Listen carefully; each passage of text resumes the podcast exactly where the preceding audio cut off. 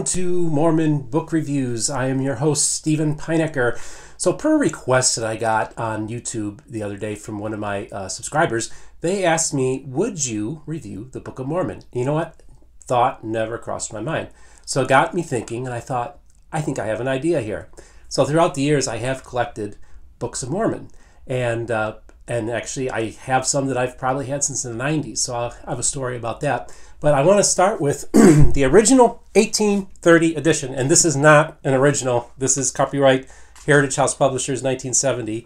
But this is the actual, this is very much like the book that the very first readers of the Book of Mormon would have had in their hands. Uh, there's a lot of key differences in this book, different than what you would have today. First of all, the preface in this is different in this edition is the only one where Joseph Smith writes the preface warning about the lost 116 pages and talking about how they were stolen and there was a, say, a conspiracy uh, of the devil, basically, to uh, uh, undermine the work. And so that is only in the very first edition. the other thing about the book is that it's uh, no versification, which I'm sure all of you know that. It's written more um, like in a chapter form, so more like a book or a novel. And actually, as you read it, it kind of does flow a little better, interestingly enough. Um, I got that out of that. So, this is what a first 1830 person gets a Book of Mormon. This is the book that Brigham Young read. This is the book that Sidney Rigdon read. and this is the book that convinced them that this was of divine origin. So, that's very interesting. My next copy is actually my oldest one. This is from copyright 1948. And there's a few things I have in here, and I've seen this in other editions as well. A few interesting Book of Mormon references. And in here, it like, for instance, tells you uh, where like where things were predicted in the Book of Mormon. For instance, uh, Columbus. It talks about Columbus and the fate of the Indians, as they called them then, and something about the Puritans and the Revolutionary War, and uh, just different prophecies that were given. Um, and then verses to basically recommend to the reader. We'll check these verses out if you want something about what this book is about. So another interesting, this is my actual oldest edition. Then I've got here the classic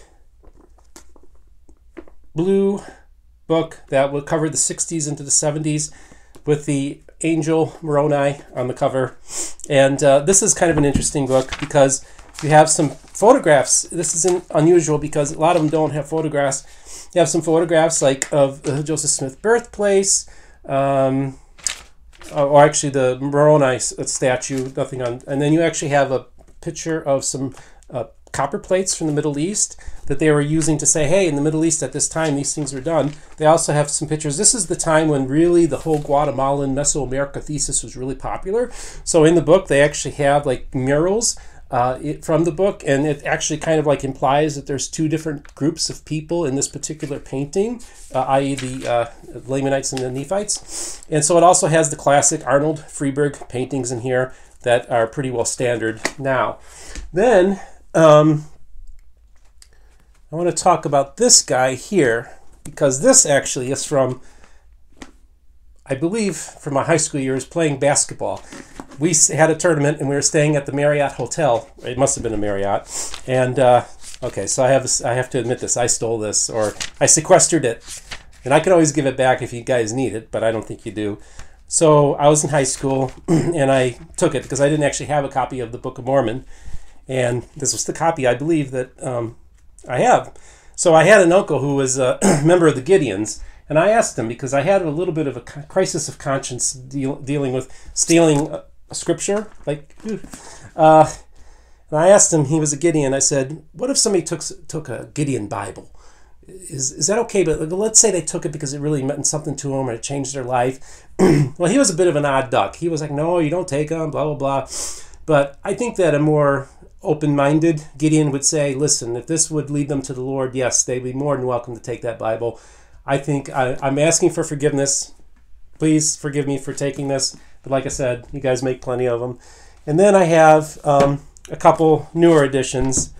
Now this is kind of interesting because this these include the painting of Moroni burying the plates. Now this is something that when I was a little kid and first encountered the Book of Mormon, um, that painting was not in there, and I believe it's a Friberg painting. Uh, actually, no, it's not.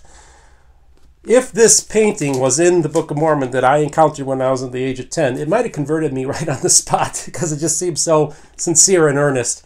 But uh, these are some of the, you know, some of the standard editions that have been printed, uh, the 2000s and stuff like that. But a couple things about it is I like to get Books of Mormons where I'm going to, well, I'm going to cover the names here, but where people write stuff in the book. And says, I'm not going to give the names. I hope you enjoy this book of scriptures. May the Spirit prompt you to read the whole thing. Now, judging from the binding, it doesn't appear that that person did read it. But then I'm, I was thinking, well, maybe they read, I, Nephi, being born of goodly parents. And as soon as he read it, he said, Get me a leather bound triple combination. Who knows? Maybe that's what happened. And then this one is written in here. Somebody's like, the Mosiah chapter. King Benjamin addresses his people about salvation in Christ. Christ appears after his resurrection to the Nephites. And of course, we got the famous Moroni prophet's promise. So here's a sincere person who's trying to shed the spread the message of their faith. And so it's so fascinating when you uh, encounter that. So this is kind of a review of my Books of Mormon, and here is my official review. My Books of Mormon. The actual physical copy of a Book of Mormon had a profound effect on me as a young child. From the Arnold Friberg paintings to the idea of new scripture for our time sparked my imagination. The Book of Mormon is an audacious enterprise, whether it was a product of a clever farm boy or a modern prophet of the Lord. The book has been mocked and ridiculed from the very beginning, but in its own way has stood the test of time.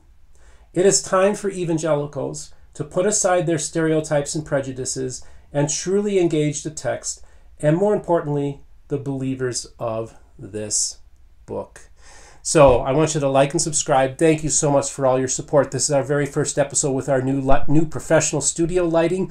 You're going to see improvements in just about every episode. We're so excited. I love your feedback. It's been fantastic. You all have yourself a great day and keep on watching.